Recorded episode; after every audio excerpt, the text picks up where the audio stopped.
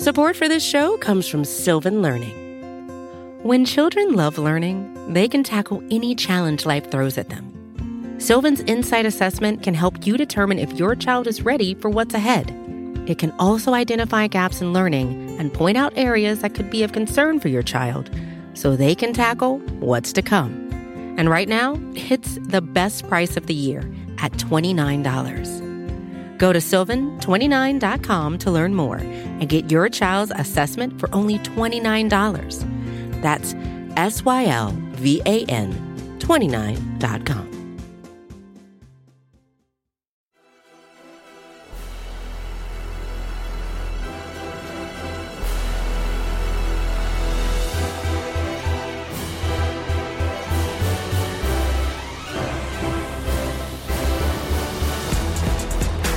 Good morning, good afternoon, and good night. Welcome, one and all, to Monday Football Monday here on the SB Nation NFL Show. A reminder before we keep going that this show is brought to you by our friends at DraftKings. DraftKings Sportsbook is an official sports betting partner of the NFL.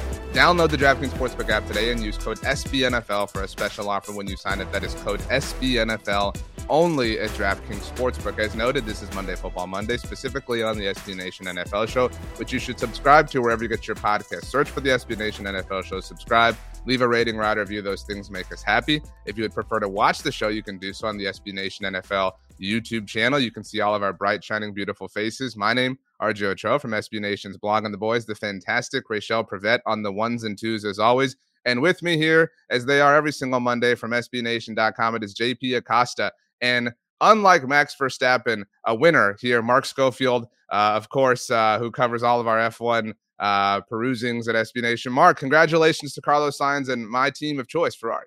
A fantastic day for Ferrari. Um, fantastic day for F1 fans. We actually had a race that came down to the closing laps, um, which was kind of exciting. It did not involve, as you said, Max Verstappen. Really tough weekend for Red Bull, but everything's going to be okay for them. They're still going to clinch the title next week in, in Japan, and you know we'll be able to move on to the 2024 season. But great day for Ferrari. You know, shout out to Lewis Hamilton getting onto the podium. Get another podium for Lando. Shout out to Oscar Piastri, you know, the JP Acosta of the F1 world.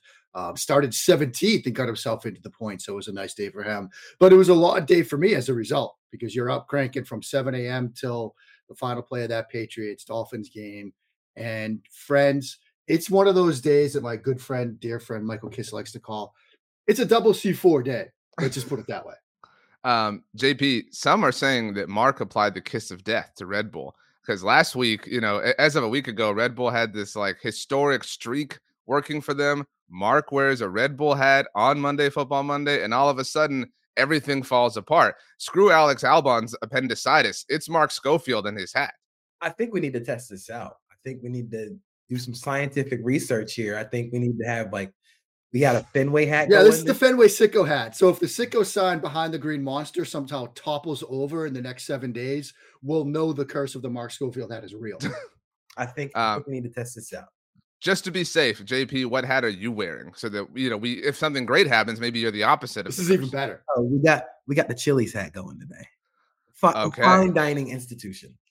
You know, uh, speaking of Chili's, I'm scheduled to speak with Dallas Cowboys running back Tony Pollard this week on behalf of a partnership he has with Chili's. Kind of a popular theme uh, across there the SB Nation universe uh, this week. Mark, you mentioned it. Um, you were, you know, working all day long. Sunday, of course, uh, week two uh, in the NFL. Speaking of the number two, the NFL dropping a Monday night deuce on us tonight. We have two Monday night football games. We had a Thursday night football game. So that leaves us with 13 games that took place all across the great day of Sunday. JP, let's go ahead and start with that Sunday night football game that Mark Schofield, who knows why, stayed up to watch and, and work and cover. Uh, the Patriots, despite the coolest blocked field goal I think we'll ever see in our lives, uh, fall to 0 and 2 against the Miami Dolphins, 24 to 17, the final score. And they looked great. They had the throwback uniforms. Like, I don't find myself often saying this, JP, but the Patriots had too much going on for them in the cool department to lose on yeah, it's a it's a rough game when you come out looking as cool as the Patriots do, and then you lose because now everybody's talking about oh they did all this cool stuff, but they lost in the end. It was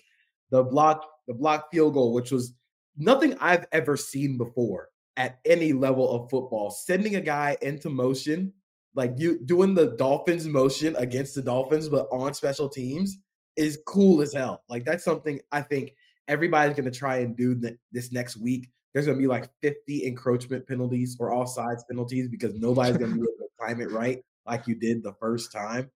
But it was super cool. Cole Strange had the greatest play of all time that was ruined by the NFL. I think the NFL is against their big people, and I think that's a problem. I think they need to allow the greatest athletes on the field to be great, and they didn't let them do that. That should have been a first down. They know it. But really, it's just the Patriots are such a weird team because you see all these games and they're so close. But then you go back to a poor first, quarter, poor start by the offense and dug them into a hole. And, and then all of a sudden you start to see them fighting back out of it. The defense played phenomenally in the second half. I want that to be known. They started off slow against the Dolphins. I think the Dolphins found their answers in the run game when they started to go to that three safety defense and they started to hit them on the edges of the defense. Bill Belichick flipped that around the second half. That was a great second half performance. Christian Gonzalez shadowed Tyreek Hill for most of the uh, game after the first quarter. Looked great. That's a rookie going in there against the second best receiver in the game. And he looked phenomenal, got an interception. I think Keion White played really well. It's just the offense, man. It is, they cannot get out of their own way to start games. And it looked fine after the rest of the game. Mac Jones did a lot of really good things on Sunday night that I didn't think he could do. We saw Mac Jones as a runner like I didn't think we would see like dual threat Mac Jones at all during his NFL career, but he looked good. He looks good in this offense, but it's so hard. Everything for the Patriots is so hard offensively. And that's just you can't make it this hard on yourself when you have such cool jerseys. Mark, um, Christian Gonzalez looked great. I think there's reason to believe in Mac Jones. Uh, again, the defense put out a, a, really impressive performance against an offense that we know can light up scoreboards in the NFL. Um, I don't know that there's a moral victory except for the fact that the last time the Patriots were 0 2, it was the birth of a dynasty. Yeah, I mean, Patriots fans are wishing there were things like moral victories that counted somehow with get a point or something like a tie, um, but there aren't. And this may ultimately be the story of their season, which is they are, as JP said, extremely close, but yet so far away. Shout out Hall and Oates because the defense is great you know, this defense is going to force some turnovers. We saw it against the Philadelphia Eagles where they got some stops, got the fumble from Jalen Hurts to give themselves and that offensive chance to go win the game. They got some stops, they got the turnover, they got the Gonzalez interception, which, you know, was kind of underthrown, but still, like JP said, you're asking a rookie corner who, while he was built in a lab to play defensive back for Bill Belichick, this is Tyreek Hill we're talking about and he's doing a very good job against them, particularly in the second half of the game. Miami found some success running to the edges. The Patriots were playing a little bit light on the edges early in the game. They switched things up a little bit. That defense is very good. It's the offense. Can the offense do just a little bit more?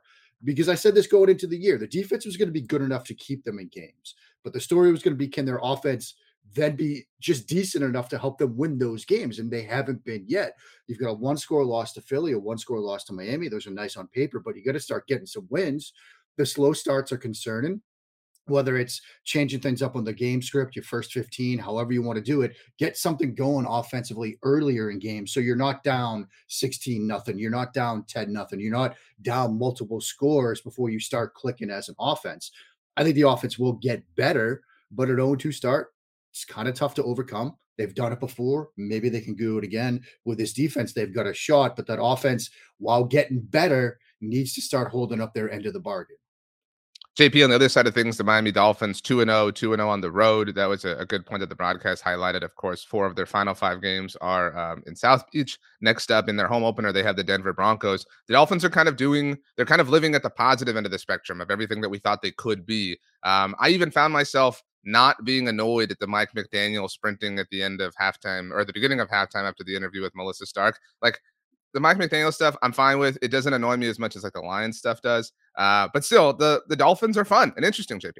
Not only fun and interesting, but I think they're trying they're finding the answers to all the questions that they had last year, where they were ineffective running the ball. So teams are going to play a little lighter. So you have to run the ball. They have to they have to throw it underneath. You're not going to be able to throw it deep they started to find those answers last night against the uh, Patriots. They started to run the ball really well. Raheem Mostert had a big 43 yard game, but outside of that, they were just efficient running the ball. You don't have to be explosive in this offense on the ground. You just have to be efficient. Keep them on schedule. Tua looked great once again, throwing the ball underneath, making plays when he needed to.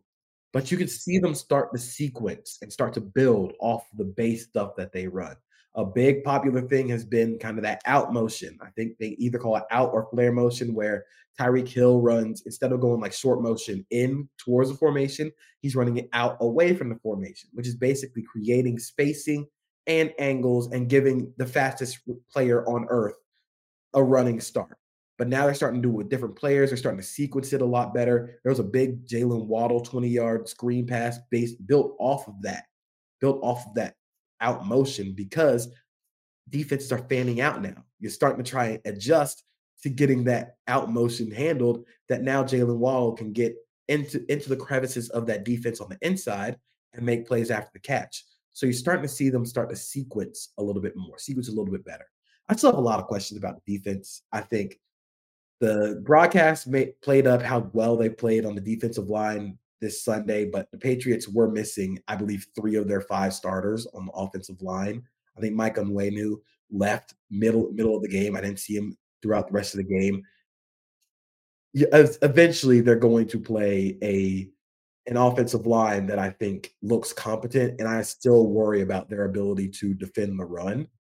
Um, their passing game without Jalen Ramsey leaves a little bit to be desired. Of course, they had the interception by Xavier Howard, but I do wonder like the Patriots were pretty efficient throwing the ball outside of that uh, interception. Mac Jones looked really good. He had time, and when he had time, he was able to get the ball downfield. It was very much a whoever Eli Apple is guarding, throw it at him. And that's going to be a problem. That is going to be a major issue for them going forward if Eli Apple continues to play. It's been the Eli Apple thing his entire career. You're going to get thrown at a lot. So, however they adjust to that, you can tell Vic Fangio still's trying to figure it out, figure out what he's got on this defense. But the as long as the offense continues to fire like this, you know, they they had an inefficient game and scored 24, which should give you enough to win a game. So they're in a really good spot right now. Mark, let's move on because um, I'm sure you don't want to talk about the Dolphins. Um, there were a surprising amount of dramatic games. Um, I know you were busy uh, with the the kind of fallout of Singapore. But uh, Scott Hanson talked about this how um, in the early slate of games that every game had drama at the end of the first half. It was kind of the first time, maybe in red zone history, uh, that it has been that contentious across every single game that was active at the time. Uh, the Atlanta Falcons emerged victorious over the Green Bay Packers, 25 to 24. Atlanta in the running for a most fraudulent 2 0 team. I think um, I, well, I don't know. Do you agree? Do you not agree? I, I mean, don't know. I mean, there are a couple of other 2 0 teams that I'd look at and say, like, hmm, are we really well, they, are in the mix? Yet? I mean, you know, are, are, we buying teams like the Tampa Bay Buccaneers, for example? Like, I don't know. Maybe we sure. There, there's a heavy competition, but Atlanta's in it. That's all I'm saying. Like the the Falcons, this was a weird win for Atlanta. It was an I extremely mean, weird win, and I don't know if this game tells us more about Atlanta or more about Green Bay or more about perhaps the Chicago Bears. Like, like the maybe the sort of transitive property of NFL math tells us that, like, look, the Chicago Bears aren't great. Again, I know we're going to get to them at some point, uh, but it was a very weird win. I, I think the major takeaway for me watching Atlanta is Bijan is fantastic. I know JP is going to do something on him at some point this week, but he is everything you want to see from the sort of modern NFL running back. Like the way they use him, the way they space him out, the way they can use him in the pass game, the way they can use him in the run game. He's off to such an effective start. They got Drake London involved. You know, he caught a touchdown pass, which is nice to see. Like maybe Arthur Smith has decided, hey, maybe I should listen to fantasy players or something. I don't know what's going on over there, but they finally got him involved a little bit you know, if they could start getting Kyle Pitts involved a little bit more as the season goes along, like this could be a sneaky offense and a sneaky fun offense. I'm still not buying Desmond Ridder, but I'm buying right. those weapons and I'm buying Bijan in a big way. You know, on the flip side, Green Bay, like, you know, was this Jordan Love some struggles there, or was it this Atlanta defense is sneaky good too? Because one of the storylines coming out of week one you know what we saw from the Atlanta Falcons against Carolina was maybe this defense is pretty good. Maybe Bates is very good. He picked Bryce Young's pocket twice, doing a very good job reading his eyes, and so the sneaky Atlanta Falcons maybe they are a pretty good team. JP Mack Hollins finished with more receptions than Kyle Pitts. Why is that a true thing? Why why is that real? Like why why? I mean, why? I think that's incredibly funny. Incredibly funny. Um, I think, like Mark said, Bijan Robinson is a special player. We can we could see that when he was in Texas, when he first came into the league. This is a special, special talent. They have to get him the ball as many times as possible. Get him as many chances with the ball as you need. I still don't buy into Desmond Ridder. I think there's there's still some like, hey man, there's some real boneheaded throws here. Like the entire like first half was filled with boneheaded throws. Like, don't do that anymore. But with the way that this offense is built, maybe all Desmond Ridder has to do is just not screw up. And that's gonna be the that's gonna be the issue here. Can Desmond Ridder not screw up? Um, the Packers, the big question here is what are we doing with David Bakhtiari? That's that's the real big issue here. He did not play against the uh, Falcons, and mainly because I think there were a lot of reports that he didn't want to play on turf. And I get that, understand that. Turf sucks. But when you're the fourth highest paid left tackle in the NFL by average value, you got to play games. Like you, your best ability on the field is availability. And this Packers team needs David Bakhtiari on the field, especially when during the game Elgton Jenkins left. So now you're missing former All Pro at left tackle, Pro Bowl left guard.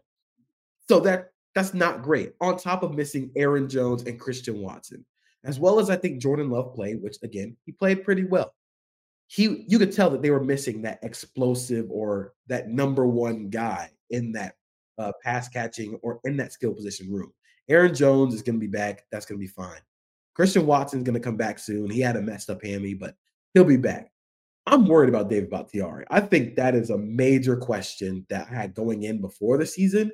But now, now during the season, you need that guy to play. And I understand the not wanting to play on turf, but you make a lot of money, man. Like you, they paid David Bakhtiari a lot of money to play games, and he hasn't played. Can we talk about Jordan Love's failed QB sneak for a second? because that was one of the funniest things I've ever seen. And Sam Monson actually quote tweeted with, "This is the drunkest I've ever seen an NFL player look." They tried to go like a quick quarterback sneak, and Jordan Love was the only one that moved. Nobody snapped the ball. None of the other offensive linemen moved, and so he just kind of like stumbles forward in the A gap between the center and the right guard, and it's one of the funniest things I've ever seen. He looks like Bambi, you know. Yeah, Bambi when he's on ice, ice trying to learn how yeah. to walk. Yeah, on the ice. But it's so funny how like NFL players can make the most difficult things on earth look easy, but then make the easiest things look like that. Um, the uh, by the way, uh, Rachel, I know you were out last week, but we uh, invented a new mechanism here on Monday Football Monday called the fast forward, where each of us has the ability to kind of zip through a game. Um, so we all still hold that um, at present time. Maybe this game deserves that. I don't know. But either way, uh, the Baltimore Ravens win, get to 2 0 over the Cincinnati Bengals, 27 to 24. It was very clear that John Harbaugh um, cared about this. And why wouldn't you? You already got the win in Cincinnati if you're the Ravens. Mark, um, I, again, the Ravens are the story here, but I mean, the Cincinnati Bengals were 0 2 last year. We all know that. They wound up making it to the AFC Championship game. I mean, you know, I don't I think they still have a little bit of the benefit of the doubt left, um, you know, kind of at their back, but it's starting to burn up. Like the, it's not just that they're 0 2, like the Bengals offense looks awful. Yeah, Bengals offense doesn't look great. Um, you know, there was a lot of chatter on, you know, Twitter, X, whatever we're calling it, group chats, things like that about what's happening with their offense.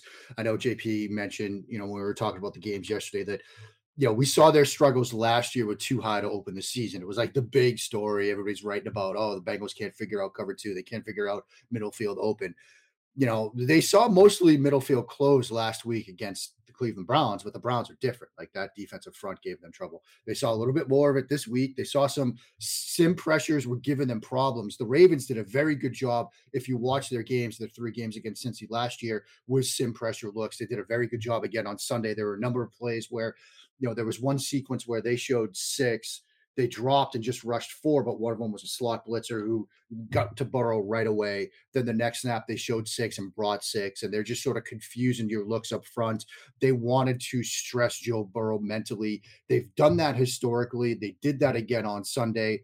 But I also think that Burrow isn't quite 100%. And it got worse for him because they had that touchdown drive, and then he sort of limped off the field. And now you're hearing that, oh, you know, they they don't know how the ankle, the calf is going to respond today. You know, they're going to take a look at it and see how he is. he wasn't moving around like we used to see him. He had one play where there was tre- pressure at his feet and kind of stepped over it, but wasn't sliding to find throwing lanes as well as he usually does, which is something he's very good at. So yeah, this is 0 2, and it's a concern because not just your 0 2, not just your offense is struggling, not just your quarterback doesn't seem healthy. You're 0 2 in the division. Like that's big. Like it's not your like, okay, Patriots are 0 2, but it's a non-conference loss and it's one loss. You're 0 2 in the AFC North. Like that might be tough to overcome, given how at least right now, two of those teams, Cleveland and, and Pittsburgh, I mean, excuse me, in Baltimore, look really good right now. That could be those are the two losses. Yeah. To your point, like they, it's not like they have a, a, last year. They their two losses were to Pittsburgh at home and then to Dallas um, in the Cooper Rush, you know, phenomenon's beginning. Uh, but JP, they've lost to the Ravens now, who you know the Browns are, are, interesting, and I think we're all interested to watch them Monday night and as the season continues to unfold. But I think we all agree that Baltimore is the, the heavy favorite in the AFC North. And so you've now not only lost a game to them, but you've lost your home game to them. Like this is a very, to Mark's point, like 0 2 is a difficult thing in and of itself to overcome. The statistics around that have changed a little bit in the 17 game era. But with that being like, I, I think about the 2015 Cowboys a lot because they started off their season 2 and 0 and then Tony Romo got hurt. But those two wins were in division and that kept them alive the entire season because of how valuable that is. This is the other side of that coin. Yeah, and I think the issues with the Bengals are maximized by Joe Burrow being hurt or not being 100%. The entire reason the Bengals are able to do what they do out of gun and out of empty is because Joe Burrow can make things work when things don't go right he's not the the best athlete, but his pocket movement and his mobility is what makes that offense work. If he's not 100%, everything snowballs from there. Not only that, but not only were the Dolphin, not Dolphins, the Ravens stressing him mentally, but they were stressing him physically. There were a lot of unblocked pass rushers or unblocked, unblocked blitzers coming in. Joe Burrow just really couldn't do anything about it. But the Ravens are capital G good that is a really, really good football team. Quietly last year, after adding Roquan Smith, the Ravens had one of the best defenses in the NFL, and Lamar Jackson is phenomenal. That's a really, really good quarterback. I mean, now that you've added Zay Flowers, which provides so oh, much man. more juice and explosion to this offense, you can tell that that offense looks looks different than last year. It looks slow last year. With Zay Flowers, now you look fast. And now you have some downfield options to give to Lamar Jackson, who once again is reminding people that this dude is a unanimous MVP. Like he didn't just lose all of that. Like Lamar Jackson is still one of the five best quarterbacks in the league. Five, six best quarterbacks in the league. And he's last yesterday was a pure example of that. Um great day for Zay Flowers. Obviously, I think the you know we're super early, but the the heavy favorite for offensive rookie of the year right now, unless one of the quarterbacks takes a big step. Uh, but Nelson Agholor, what a what a, a, performance! He had the prettiest touchdown of the day. I thought was Lamar Jackson and Nelson Agholor. Um, so very cool to see um, kind of the the wide ranging number of options that Todd Monken is working with there in Baltimore. Uh, Mark, I mentioned it. I don't think the Lions are frauds. Uh, but and JP, I know you wrote about the ski mask thing, which was super funny. Uh, but the Lions fell at home to the Seattle Seahawks, the home opener, after having a week and a half to rest up and build up the hype. Uh, Jared Goff threw an interception, you know, didn't ultimately set the, the NFL record. It's just a kiss of death whenever they talk about that, obviously. Um, are, are you do you have a little bit less faith in the Lions? A little, I mean, this was a, a, resounding performance from the Seahawks, who disappointed us all last week. And I think some of the context is that the Rams were plucky against the Niners, but um, so maybe Seattle's better than we thought. Like this is a, this is a, a narrative shifting game in a number of ways. I think so. I wonder if there was, in a way, sort of a letdown after that opener. Right? You go into Arrowhead, you beat the defending Super Bowl champs. Like you know, you yeah, you've got the extra days to sort of get come get past that and get ready for this one home opener, but then you sort of give that game away. You know that that pick six was was a bad bad moment for Jared Goff and that offense. You know, but I do think you know again using that sort of transitive property, maybe this tells us that yeah, the Rams are real. Like we saw that. I know we're going to talk about that game. Like they hung with San Francisco really well, although the field goal at the end was, as Al Michaels might say, interesting to a certain por- portion of the population. Um, Seattle was a nice bounce back for them. Um, I, I, think a solid performance from Geno sort of getting that team to come back in that game. Right. You know, the two touchdowns, 328 passing. Um, I think both of these teams are going to be in it in the NFC until the end. You know, I, I still think that looking around the rest of the North, like the, the North had a really bad day yesterday, but I still think the Lions right now look like the best of those teams. I do think that the Niners and the Seahawks are just a step above the Rams, perhaps, even though the Rams won that first game in Seattle. Um, but I think both of these teams will be in it till the end in that conference. JP, this was a really well quarterbacked game. Um, I don't know that you know. I, I mean the. I guess the popular opinion has shifted a bit on both Geno and Jared Goff over the last year. Um, but to Mark's point, I mean, like we do the like ranking the NFC quarterbacks, and it's Jalen Hurts and Dak Prescott, and you know Kirk Cousins is a little bit disrespected sometimes. Matthew Stafford's kind of back on the rise. Everyone was quick to put Derek Carr in that conversation, but Geno Smith and Jared Goff are certainly carrying their end of, the, of their weight. Yeah, I think they both have fantastic performances, but I also think these two defenses gonna gonna be a problem this year, and especially now with the news that just broke a few minutes uh, a few minutes ago before we started on the podcast, James Houston has a fractured ankle, going to be out six to eight weeks. That's a big pass rush chip that you're now missing. Now you're having to resort to Aidan Hutchinson only to get pass rush. So I think the defenses are both going to have a lot of growing pains. Um, Geno played phenomenally. I think Jared Goff played really well as well. The pick six was really ugly. That that was just really bad. But you can tell that both of these offenses know what they're doing. They know how to build off of their base ideas and base schemes, and they know what to do with their personnel. Jahmyr Gibbs' usage was really fun. I think it was really cool with how they're using him as a receiving weapon, and how you have both him and David Montgomery on the field. But now with Dave, David Montgomery out, he got hurt during the game. You can tell where Jahmyr Gibbs isn't exactly the perfect back, and that's where in pass protection, short yardage, he's just not big yet. And that's that's going to happen when you're a rookie. You know, you you're, you're playing against grown men. Like that's a grown that's a grown dude coming in to hit you. So that's going to happen. Um, I think the Seahawks are still going to be in it because that offense travels. You know that offense is always going to be good.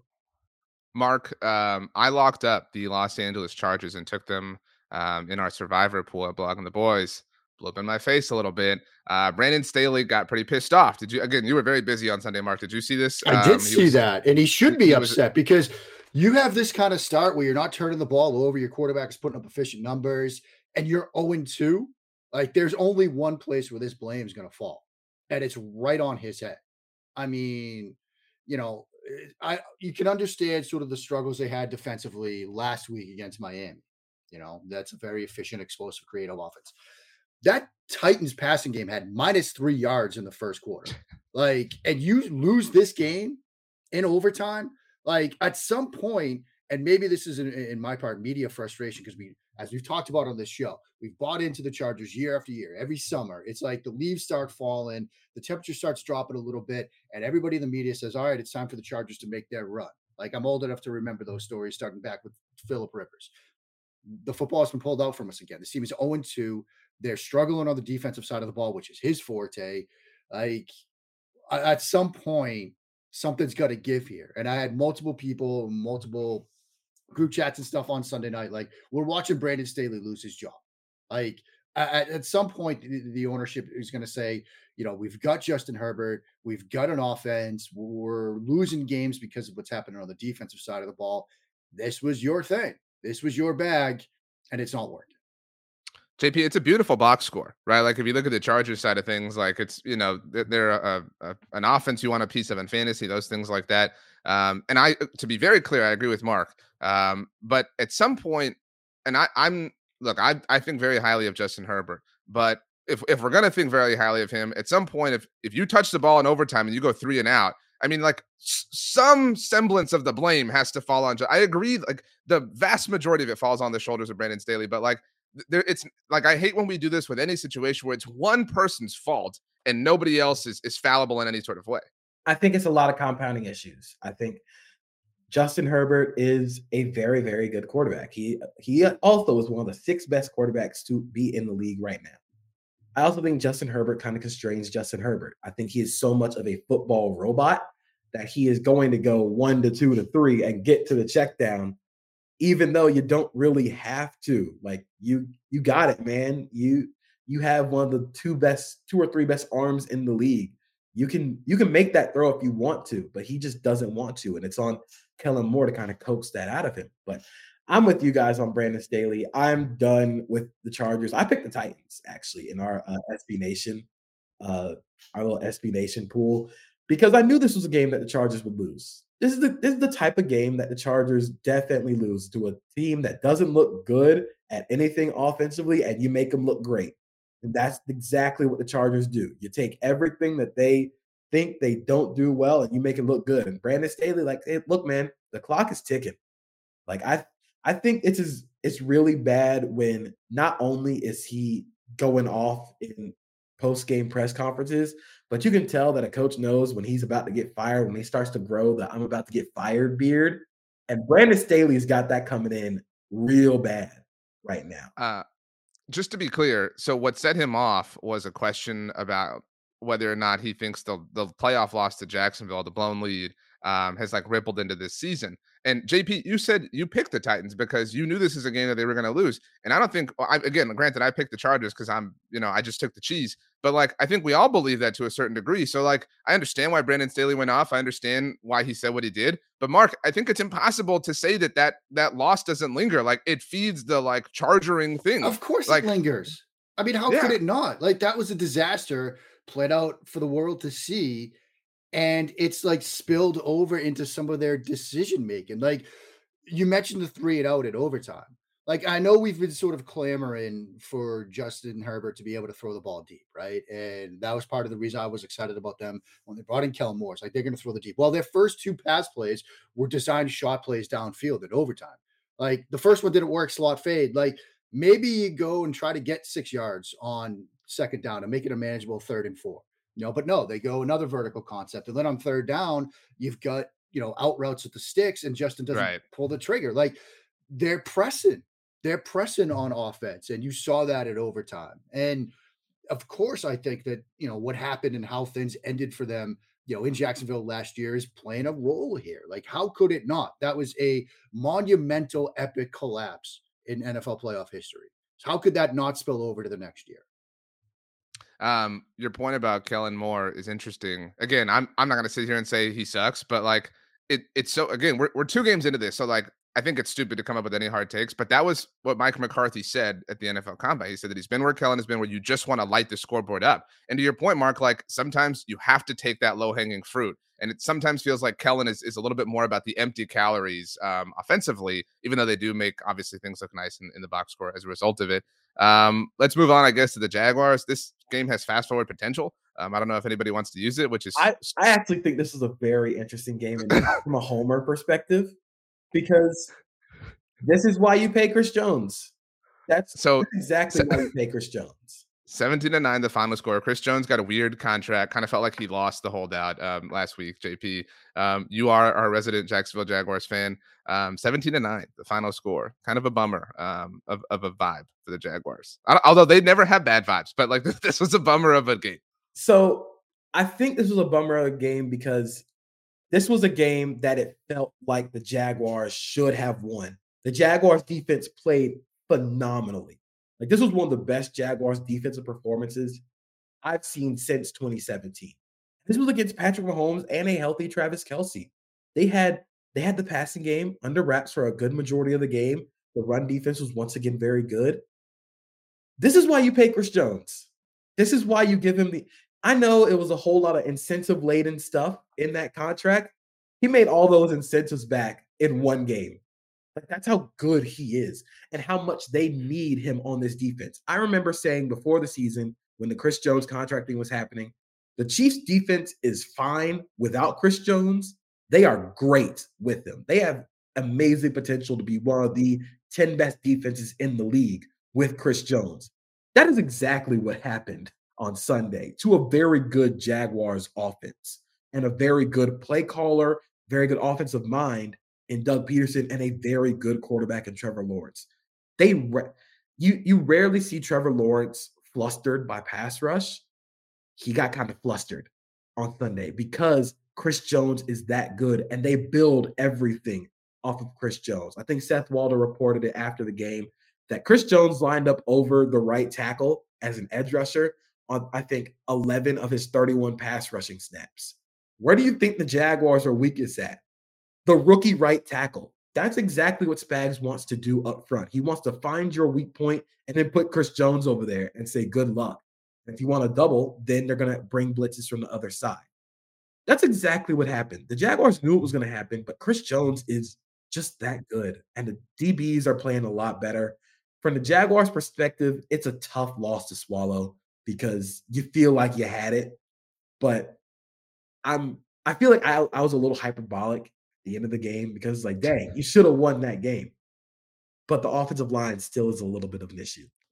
Uh, Mark, on the other side of that, speaking of right tackles, Jawaan Taylor, um, what happened last week in the opener, uh, when something like that happens, the whole world pays attention to it. And so the, you know, the the jumping early, the lining up, like, I mean, dude's got a target on his back now, got got benched um, at one point of this game and had a, had penalty issues. Like, um, that's a tough scene, especially for a dude who they brought in to kind of be the answer at that spot. Yeah, that is a tough scene. And he had like back to back holding penalties, which led to him getting sat down a little bit. I mean, yeah, it, it, that's something that's pretty curious to watch going forward because it's not like this this Chiefs offense looked explosive or dynamic or anything right. like that. Like they're they're struggling in the run game a little bit.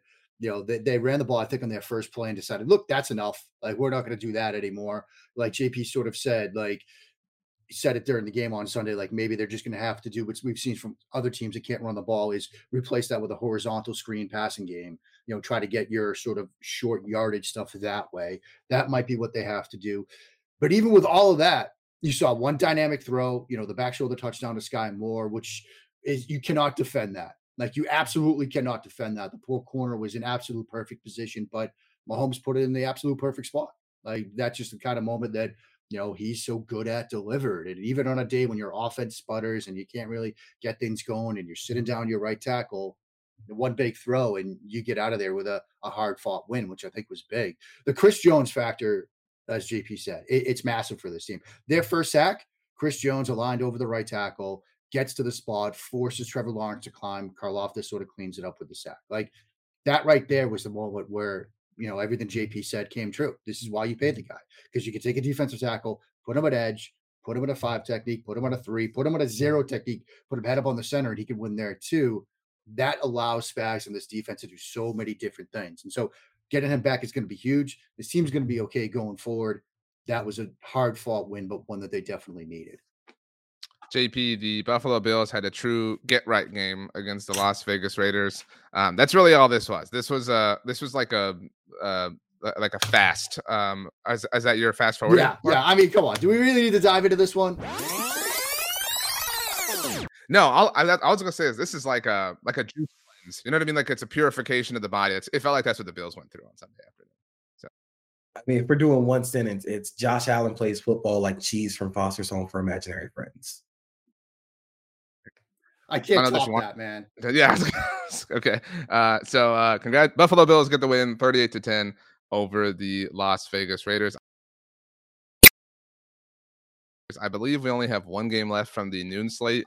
Um, you teased it earlier, Mark. This is this game has some serious fast forward potential, but uh, maybe we do have to kind of do a post mortem on the Chicago Bears. Um, Bears fans are are going through it uh, right now because they all believed in Justin Fields and it is more of the same. And it bums me out because I really wanted this to work. 27 to 17, the final score. Mark, um, you are our resident quarterback expert. Uh, Justin Fields has had, I believe, four designed runs called so far this season. Yeah, I mean, that um, ain't great, but all I can think about right now is the Tyra Banks meme. We were rooting for you. We were all rooting right. for you, Justin. And it's just not so mean. Like, I don't think, and we actually are about to drop uh, the latest installment of the, the, the world famous and award-winning football court at SBNation.com, myself, JP, James Dator, uh, where we debate is Justin Fields done, and I issue a ruling. Now, I have given, as you were seeing that ruling, Justin Fields a stay of execution here, but the clock is ticking because if they don't figure things out, and look, they get the Chiefs and Chris Jones, who we just talked about next week, so it's probably not going to get better anytime soon. You know, they got the Commanders two weeks after that. I forget the next the game in between, but it's about time to call it here, kids. Like Justin Fields, it is not working. You know, you look at the way they've structured this roster organizationally, it doesn't seem to have fit at all. The lack of designed runs, the lack of creativity, like that all plays a factor. But at some point, the common denominator is Justin Fields. Like whether it's he's trying to do too much with his mm, trying to take shot plays downfield. JP and I have talked that a little bit. Whether he's not seeing things, he's not trusting himself. Trusting himself in his eyes was a huge problem last year. He would see stuff open and still be afraid to throw it. You've got DJ mm. Moore open on a dig route, rip it, rip it. This is the guy that they brought in to help you, and you're not trusting him. You're not trusting yourself in that moment. It looks all shades of bad right now, and I don't see how it gets fixed.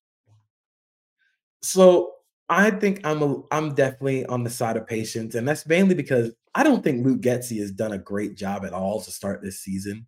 I think there's I, I hate saying it, but they need to lean into the RPO gimmicky stuff. As much yeah. as I hate RPOs, like they need to lean into that. They need to give Justin Fields designed quick game. They need to let him be like, hey, you don't throw, you get the ball out now. Like that's there is no other option here. You need to get the ball out. I think the offense is so predicated on screens and 20 yard passes that there's no in between. And that's while that's Justin Fields, that's what Justin Fields did at Ohio State. It was very much touchdown or check down. That's exposing a lot of his biggest weaknesses. And those weaknesses are becoming glaring cracks. I think the biggest problem here is you can see the scar tissue start to develop of being hit over and over and over and taking so many sacks where not only is he missing open guys on the backside of passes, but he's taking his eyes down at the first sight of like, oh, this guy isn't open. Here comes the pressure. When no, it's not. He's seeing ghosts. That is a problem. And whether it be Justin, I don't think you can blame one person. I don't think you can say Justin Fields is done. I think everything here is bad. And I think it's something that like we should have known coming into the season. The Bears weren't going to be that good. They traded for DJ Moore, but that's really it. You know, you still have Chase Claypool and Darnell Mooney on this team. Darnell Mooney is a fine wide receiver three, maybe, like maybe like bottom of the barrel wide receiver three. Chase Claypool cannot be your wide receiver two. That's never happening again. You got to get him out of here. Um, Cole Kmet just got paid a lot of money. Still don't know Cole Kmet's actually any good. So it's just a lot of compounding issues that also make Justin Fields look really bad. But Justin Fields isn't helping at all. I mean, the whole po- the way that this was going to be a successful year for the Bears was if you got to January, regardless of record, believing that Justin Fields was still your quarterback one for 2024. We're not anywhere close to that right now. And they have the extra first round pick. They have the opportunity perhaps to go get a guy if they want to it seems like that's the direction this is trended. Like JP said, I don't think people were expecting outside of the, don't know, the Chicago area that this was going to be a team making a playoff run. But this was supposed to be a team that at least had their QB one going forward by the time this season was over.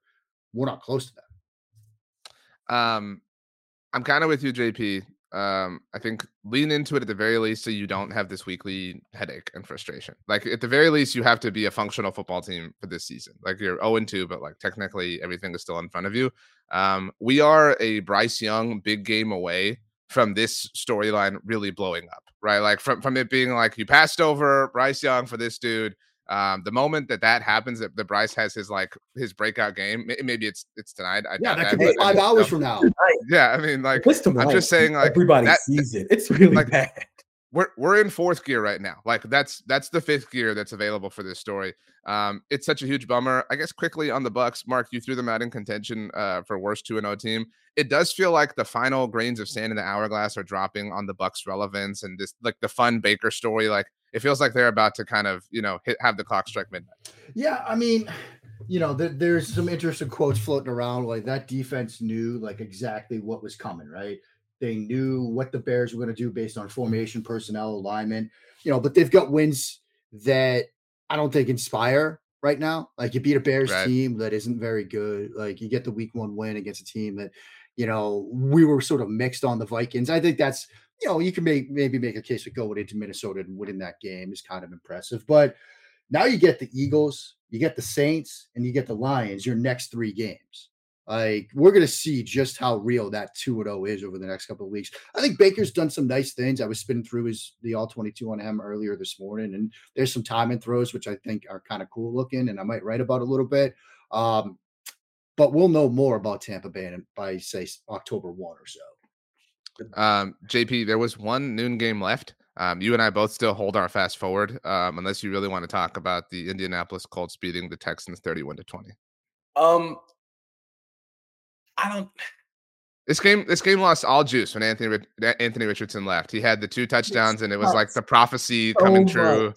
Because like, both of those guys played, both those rookie quarterbacks played really good. CJ Stroud yeah. finished 384 passing yards, which were which I think is the second highest mark in like a rookie's like second game like ever.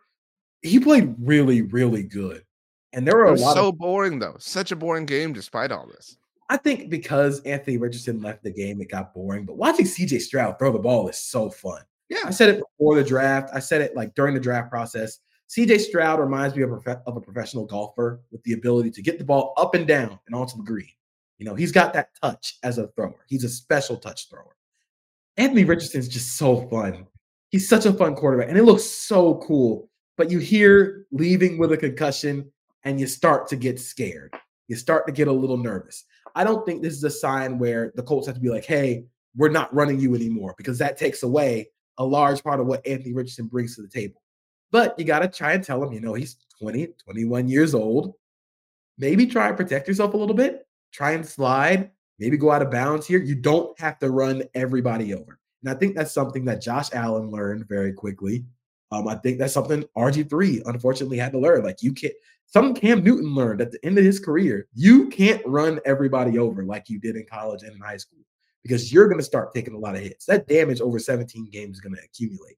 But while he was in, that offense was fun. Shane Steichen is cooking with the guys that he has. Yeah, I mean the the, the Richardson concussion are, is kind of weird because it's not exactly clear when it happened. There's a lot of speculation on it happened on his second touchdown run, where he got right. hit like right at the goal line and it's like you kind of expect him to to try to score there. Like you, you know, I don't think you're going to expect him sort of dip out of bounds at the one to protect himself. But I think the overall point is right, JP, where you do need him to protect himself. And Trevor Lawrence actually said after their game week one, like, yeah, he made some great plays. It was fun watching him, but he's got to sort of protect himself. So, you know, going forward, you might see him maybe not pass up touchdowns, but you know, this is something that Lamar does so well. If you watch Lamar, there are times where like he understands that, like, yeah, I could try to hit a home run here. I can try to spin. I could try and move in the open field, but I'll save that. I'll get down, I'll slide, I'll dip out of bounds, and I'll take the 12 yard gain and pass up the potential for the 60 yard run because I don't want to expose myself to that kind of hit. Now, Lamar and Richardson have different body types. Like Richardson's built like a tight end or a power four. He's built like a four, but runs a four, four, three. Like he's obscene how talented and and skilled he is. But the Colts drafted him to play 17 games for the next 10 years, not to play five games and bits and spurts here and there. And so that will be the lesson for him going forward. CJ was equally impressive, I think. I know a lot of it came like late in the game. You're seeing soft coverage and stuff, but even earlier in the game when he's got pressure in his face, he's ripping in cuts, he's ripping digs, he's ripping posts, he's putting the ball exactly where it needs to be. JP's point about layering throws is so good because he's so great at getting the ball over that secondary window in front of safeties and things like that. I think he's going to be very good once they start filling in things around him. So I'm excited about his future. I'm excited about both of these young quarterbacks. Yeah, I mean, if the Texans have some success, then the, the Bryce Young point relative to Justin Fields matters because to your point, JP Stroud and your point, Mark looks great. If the if the Texans if that just becomes a little bit more visible to like the world, um, then if you're a Bears fan, you're just kind of wondering what if, uh, because point hindsight is 2020. Um, the San Francisco 49ers improved to 2 0 with a little bit of a tight game, JP, against the LA Rams. Uh, maybe the Rams, again, as mentioned, deserve a little bit more credit. Um, I guess before we get to the game, um, I'm sure you both saw the Cam Akers thing. Um, this was this remains weird. It felt like last year nobody cared. Like the Rams literally said things like he will never play a down for us ever again. Um, only for him to return like two weeks later. On Sunday morning, there was all this chatter, kind of same sort of thing. Jay Glazer reported. Uh, while we've been on, Ian Rapoport tweeted that the Rams have had trade talks centered around Cam Akers, um, that he was inactive after a difficult week of practice. Um, Kyren Williams had two touchdowns on Sunday, which helped me out in my personal fantasy league. Um, and Sean McVay, JP said about Cam Akers, I think there's going to be an opportunity to see what that looks like moving forward, but it's not going to be a back and forth thing. Um, this is very, very, very strange. It's all very weird. I think a lot of it is like, hey, maybe some guys are just bad vibes. Some guys just aren't fun to be around. Maybe Cam Akers is a bad vibes guy. You know, maybe that's just what's happening here. Um, it's very weird how it started out like like you said last year, very quiet, but now like everybody knows because it's the first two weeks of the season.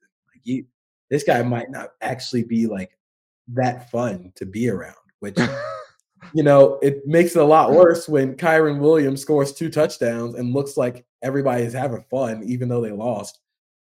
It's just very weird. I think Sean McVay saying that was uh you you'll have a chance somewhere else. It's not going to be here though. Um, Mark, I have not seen an update on Brandon Aiyuk as of this morning. Um, this game was happening while the Cowboys were on, so my attention was a little bit diverted. But um, I don't mean to say that that didn't really matter uh, because Brandon Aiyuk is incredible. But the, the Niners still managed to survive offensively. Uh, Christian McCaffrey had another 100 yard day. Deebo Samuel kind of got back involved. Brock Purdy, uh, again, I, this, you know, had some struggles, but I mean, um, the Niners are a machine. They are yeah. the most inevitable team in the NFL. Yeah, they are a machine. And this gets sort of to the error band idea of football, right? Where on a day where like Brock Purdy kind of struggled and you're up against an offense with Matthew Stafford that seems to be doing some things really well in the passing game right now. You know, you can lead into the run game. JP tweeted out earlier in the day that like he could watch that Niners run game 24 hours a day, seven days a week. And I'm right there with him it's such a fun run game to watch the different things they do schematically, the way they use their players and put them in a position to be successful. Pretty high opportunities to make this a three or three score game, perhaps. He had some big throws that he missed, and he knows that he missed them.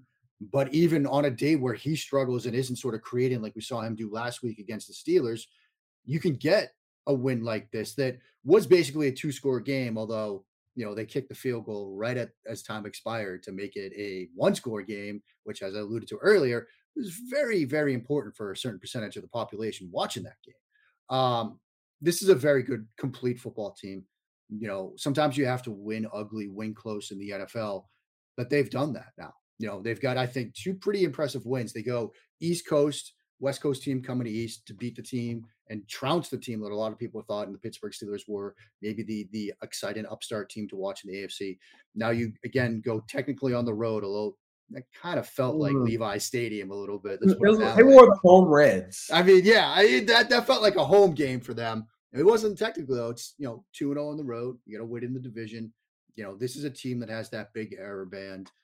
It's going to be hard to to sort of put together a complete game to beat this team right now.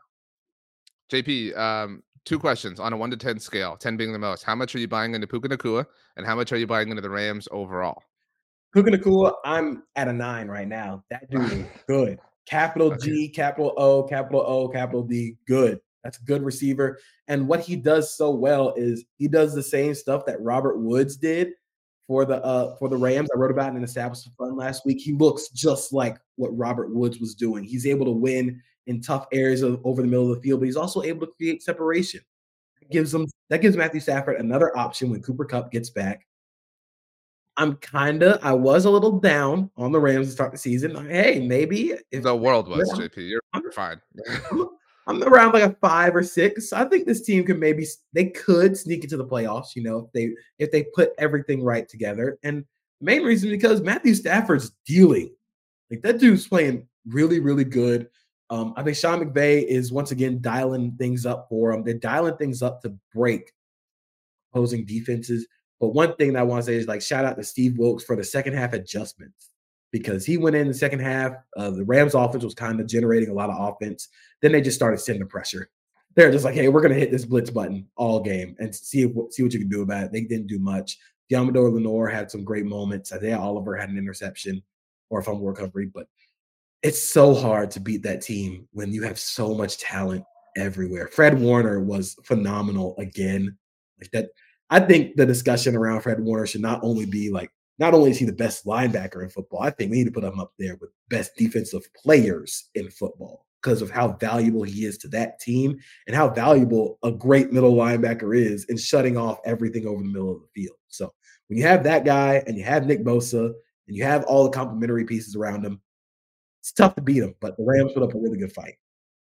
Mark, the Dallas Cowboys um, got their second win of the season. They are 2 0 for the first time under Mike McCarthy, 30 to 10, the final score. Um, they did the Sinatra style start to the season and won aggregately 70 to 10 over the Giants and Jets. Um, this this win about, I think, is as many of us expected for 90% of all sort of simulations and projections, Zach Wilson was overwhelmed, right? Like there was the the small possibilities that the Jets were this like ragtag group of underdogs and they would storm in and get the win at AT&T Stadium, but that did not happen. The Cowboys held the ball for 42 minutes and 15 seconds, just a, a kind of suffocating sort of win as the offense piled up points and the defense once again made hay of Zach Wilson. Uh, Micah Parsons is, I don't, we've run out of words for him at Blogging the Boys at this point.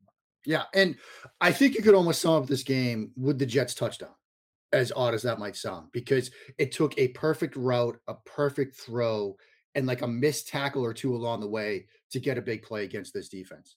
And I think that tells us everything we need to know about what this Dallas defense is going to be able to do this season. I mean, as you sort of said, Micah Parsons, we're running out of ways to describe him, not just at Blogging the Boys, but league wide. I mean, he's such a force up front for Dan Quinn. I mean, it's like at my signal unleash hell. That's what they do. And you just pick out, you know, who am I going to make? Who am I going to? Yeah, I'm going to go right here. This is who we're going to destroy. This is who we're going to obliterate. Have Micah obliterate on our way to the quarterback. They're able to do that on almost a down to down basis. They suffocate you on both sides of the ball. You know, you you talk about the suffocated offense and the way they, you know, kept possession in that game and sort of made it so you know the Jets couldn't get any sort of rhythm going. They suffocate you on defense as well. This is a very scary football team. Scary football team, and dare I say, best team in the league. My man, let's go. It might be at that point. Like their defense is so bleeping fast. It's just the first sack Zach Wilson took in the beginning of the game. Micah Parsons was on him in an instant. Like that shouldn't happen. Like that's in, that's insanely fast, and they're not only fast at Micah Parsons. Everybody on that defense is fast. They play a lot of safeties.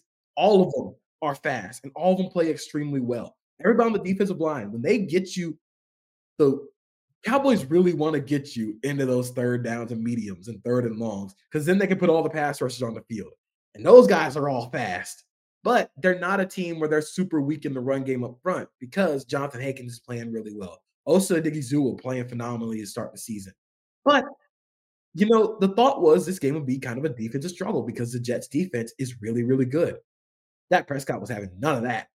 I'm I'm happy that Dak is playing really well to start this season because I have always been a Dak is an elite quarterback truther. Dak is a real ball truther. And what they kept doing to the Jets is they just kept poking at him.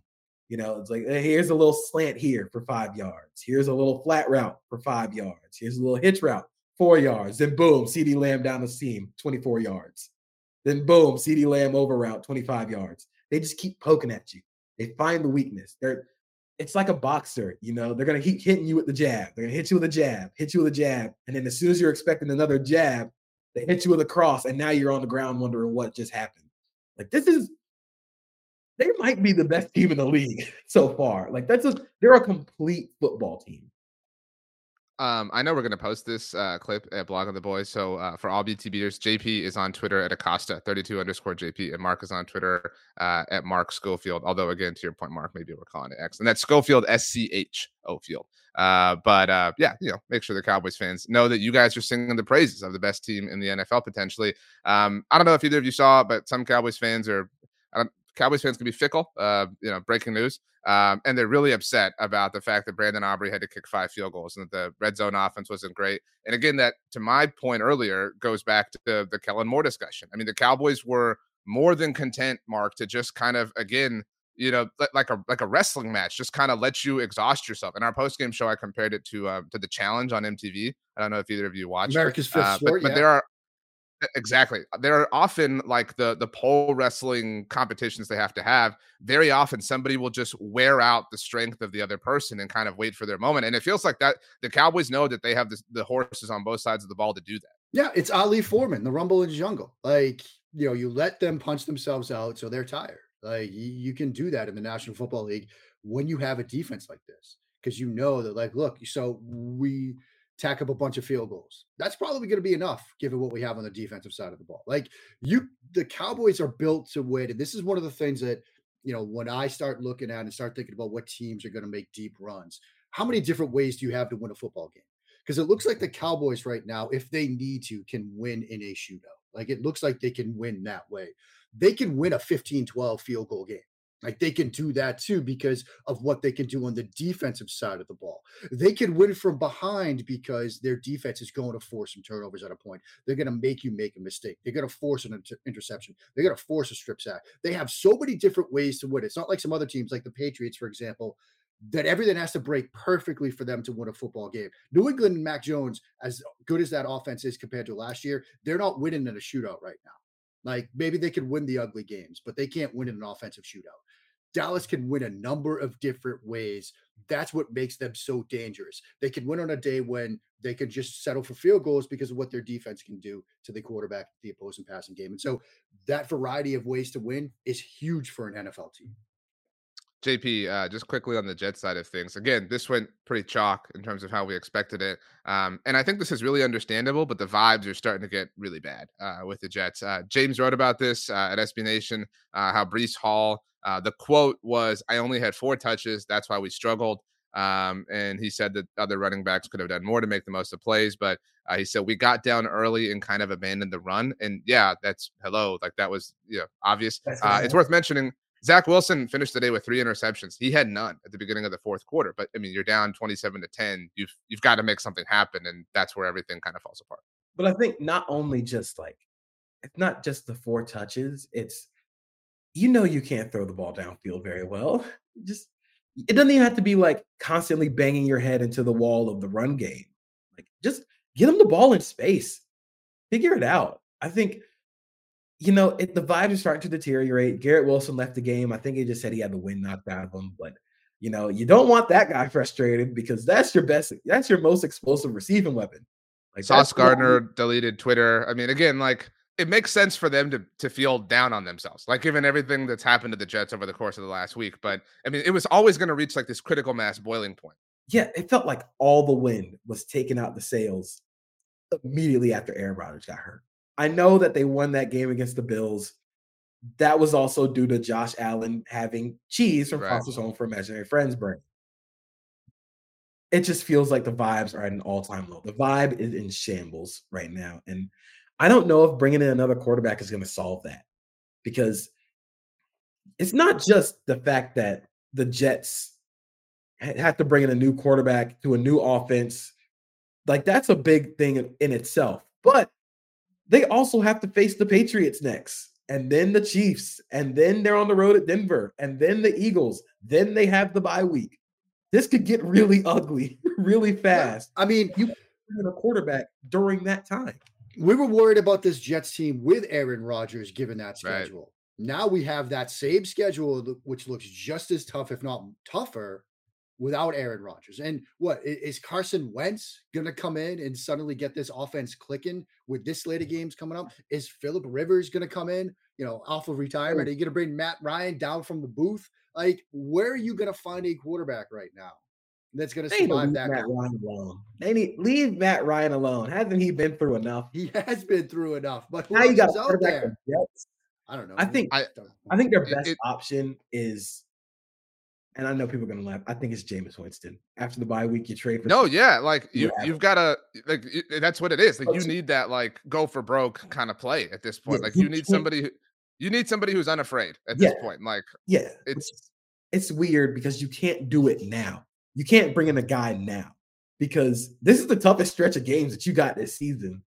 But bringing in a guy now to instantly learn the offense well enough so that you're starting in an NFL game is unreasonable.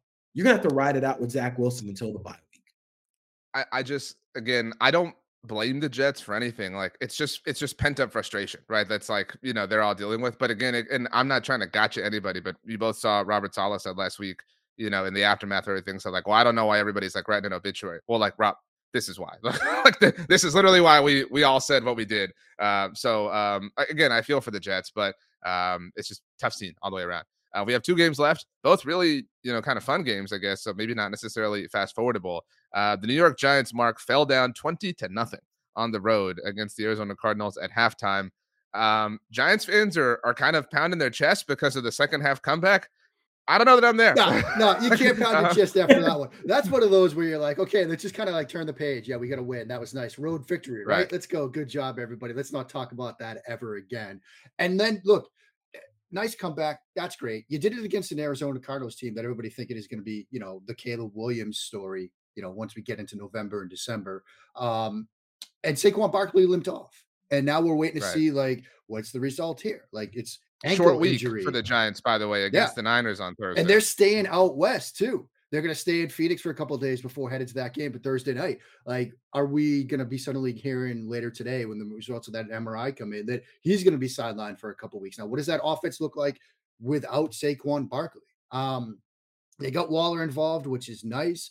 Yes, you get the comeback win, but like I know anytime you win in the National Football League, it's tough to do any given Sunday and all that. This wasn't a victory that I'd be crowing about.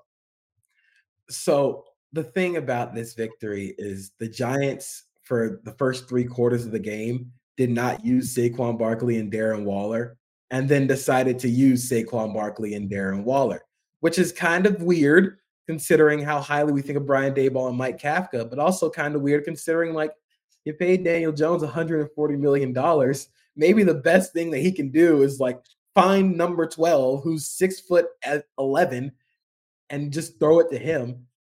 Um, I also regret to inform the people listening that the Giants have three of their next four games on primetime national television. Uh, starting Thursday against the 49ers. The next week is Monday Night Football against Seattle. Then they play the Dolphins. And then they have Sunday Night Football against the Buffalo Bills. Saquon's not healthy. Uh, good luck. That's that's really the, the biggest thing here. If Saquon even with Saquon. I mean, like, you know, like, are you are you willing to say like, oh, Saquon's good? Like, I trust the Giants. No, nobody is. No, but I also think like Saquon makes this makes this offense go, which is what we knew going into this. Saquon makes this offense go. Now you don't have Saquon. Andrew Thomas has been injured. Good luck. That's that's really it. Um, congratulations to the New York Giants on their super impressive victory. Uh, last one, uh, Mark, the Denver Broncos had a 21 to 3 lead against the Washington Commanders. Um, I, I mean, I'm not saying we need to like turn up the heat on Sean Payton, but it's kind of interesting how there doesn't seem to be a lot of heat on Sean Payton. Um, this was really embarrassing that Denver blew this, and this was an amazing, almost awesome end um, with the hail mary, the tip ball, and the two point conversion that failed. Uh, but Mark, um, the Broncos are. I mean, they, they have really. I I used to really kind of. We all have like teams we kind of like on the side that you know we think are interesting and we respect. The Broncos were in that box for me. I have relegated them. Like they are the Leicester City. Like they are out of the league. They're no good to me anymore. Like that is truly who they are relative to NFL current events. First of all, man, JP seen Leicester City catch some strays here. Like, what? I mean, come on, that's not fair. um, Greg, we, we're we're trying. look, we're trying, man. Um, this had the potential to be the fun, and it, it maybe still it might have been the funniest ending of the entire slate of games yesterday because you get that hail mary, which just knock it down, like just knock it down, like like what are you doing back there? And then you get the two point conversion, which got there maybe a step early on that. I don't know. Do you throw the flag in that situation? Maybe that's something Sean Payton knows a little bit about. Um, Russell, kind of an up and down start to the season for him, I'd say. Like you can point to some numbers that say, hey, he's actually playing really good. You can point to some other numbers that are like, he's not playing well at all. But this team is now 0 2. Like, and uh, it's not like you're an impressive 0 2. Like, you got a loss to Jimmy G, and then Sam Howell comes to town and beats you. Um, it's going to be a fun team to watch the rest of the way. The content is going to be amazing. But I wonder who's on the hot seat more. Is it Russell or is it Pate? It's not just the being 0 and 2, it's the way they're 0 Yeah. and 2. They led both of those games at halftime and then lost. And it's not just like but leading both those games and then losing. Russ looked terrible in both second halves. That's the problem. Like Russ looks fine in the first half. Like it's all like, oh, Russ is doing what Sean Payton's asking him to do. And I don't know what happens at halftime. I think Russ like Russ kind of gets too hyped. Like you know how when you're on like in the kitchen, you're cooking, and it's like, oh, I feel like I'm doing this to a T. Things start smelling Yeah, good. you you, And then you you- got the AirPods on. Yeah, you're like Yeah. you're like drumming with the utensils and stuff, you right? feel, Yeah. you feel fine. You feel like Remy from Ratatouille. You're just throwing stuff in. You know the the flow, it the vibe is flowing, and then you might you mess up a little bit. Yeah. and then you mess up again, and then all of a sudden everything is burning. Yeah. like that's that's what it feels like for Russell Wilson. Like right now, it, it was bad. Like yesterday. The two minute drive didn't feel like a two minute drive that was crisp. It felt like Russell Wilson scrambles and DPI. Like that, that's really what it was. And a Chase Young roughing the passer. Right. That's really what happened there. It's just so weird seeing how good they are in the first half. Not even good, how competent they are in the first half. In the second half, just completely falling apart. And I think the blame, you're not going to blame Sean Payton because this is first year. I think it has to be Russ. Like we we know, like you got rid of the coach who uh that you, you tried to blame with Russ last time. Eventually, you run out of coaches to blame. We tried to blame Pete Carroll, who got rid of multiple offensive coordinators to appease Russ. Then you trade Russ. Then you then you fire Nate Hackett to appease Russ and get him out of the, the cellar. Maybe it's just Russ at this point. Um, who is Russell Wilson quarterbacking next year? if there's a big three for football, then jeez, wow. I mean, you that was really, you so can't really do anything. The Broncos are stuck with him because you paid him an insane amount of money, and most you're right. guaranteed. You're right though, but we are like a few more of these circus losses away from the you know Sean Payton applying pressure. You know what I mean to to save himself and you know establish a fall guy. You know what I mean? Like it's obvious that that's who Russ is going to or that it's going to be Russ, but like you know the the winds are swirling. You know the the dark clouds are hovering. Um, you know the rain's about to happen. Um, Not- it's a tough not- scene. Not that backup quarterback movement is really should or should really in any way be indicative of you know how safe a quarterback's job is. But Jarrett Stidham had the opportunity to stay in Las Vegas behind Jimmy G and run an offense that he knows, and he went to Denver to back up Russell Wilson.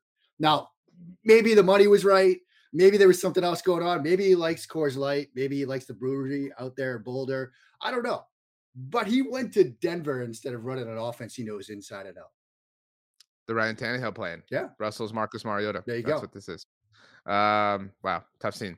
Um, Rachel, if you could please join us um, and give us your takeaways from Sunday of week two across the NFL. And of course, um, your thoughts on what we had to say and award the coveted MFW MVP. Thank you guys. You guys didn't even touch on Monday Night Football, but it's okay. Well, I kinda- mean, you know, do we want to? I guess I'll pick the Saints and the Browns. Anybody, you know, okay, yeah, Yeah. I feel like that's about Saints and Browns. Yeah. yeah, like these are really boring games. I yeah. mean, Okay, okay. All right, fair. Um, today I really, really liked a lot of you guys' points. RJ, my favorite point that you made was when you just talked about Bryce Young and how pretty much like uh once he has his strong game, this is going to add to the narrative when it comes down to the Bears, uh for sure. JP, I like your point about how Brandon Staley clock is ki- pretty much ticking, like we all kind of know that. Um, and how you just talked about Justin Fields and how like the issues are compounding pretty much, and he's not helping. But Mark, you had some really, really strong points today. And so I think you guys already know who I'm going to give it to. It's going to go to Mark today. I really liked your point on the Falcons. You kind of had touched about this in the past, but just like they're a sneaky good team and how we're just excited to see how that's going to unfold this season. Uh, the Jets touchdown pretty much tells us everything we need to know about the Cowboys. I like that point you said. And also the question you presented at the end who's on the hot seat more, Russ or Sean Payton? And so today I give it to Mark. Well, I did not see that coming, um, but uh, I'm very, very happy uh, to, to be making a little speech. And I'm going to actually make a movie recommendation. I'm wearing the Reno Hightower Taft Rockets. Um, if anybody has not seen the movie The Best of Times, it's an 80s comedy. Kurt Russell is Reno Hightower. Uh, Robin Williams is in there as well. They're like, you know, over the hill, washed up ex high school football players that want to relive their like one moment of glory. So they get their team together to like replay the big game from their last year of high school. It's absolutely fantastic content. Robin Williams is tremendous in this. And so if you get a chance, check it out. The Best of Times, one of my favorite football movies ever. That's gonna be Russ Wow. with the Seahawks. That was a um a good way. Look at that. Instead of just soaking up your moment, you gave to the world, Mark. Mark also worked harder than all of us on Sunday. What with Singapore, and then did you get a nap at all, Mark? During the I day? actually, yeah, it, it's been a rough 48 hours of the Schofield household. JP knows this. Um, my my daughter Simone, um, I love her to death, but she's going through some sleep regression right now. So I've gotten five hours of sleep over the past two nights on Simone's floor. Um, so it's been a rough stretch here. Um, I'm running on C4 and vibes at this point. The crash that is coming later today when I'm actually coaching baseball. I may get hit in the head with a line drive as I'm like passing out at third base. Um, so it, it, we're running on pure C4 and vibes right now, my friends. Wow, that's how JP runs all the time, though. To be fair, it is. Uh, JP, uh, before we started, you told us that you made some pasta. So uh, as we close, could you please grade your own meal for us? Oh, uh, A plus. Everything I make is awesome. So Big ZD was a massive hit for me. Congratulations to you, JP. Well done. We'll see y'all next week.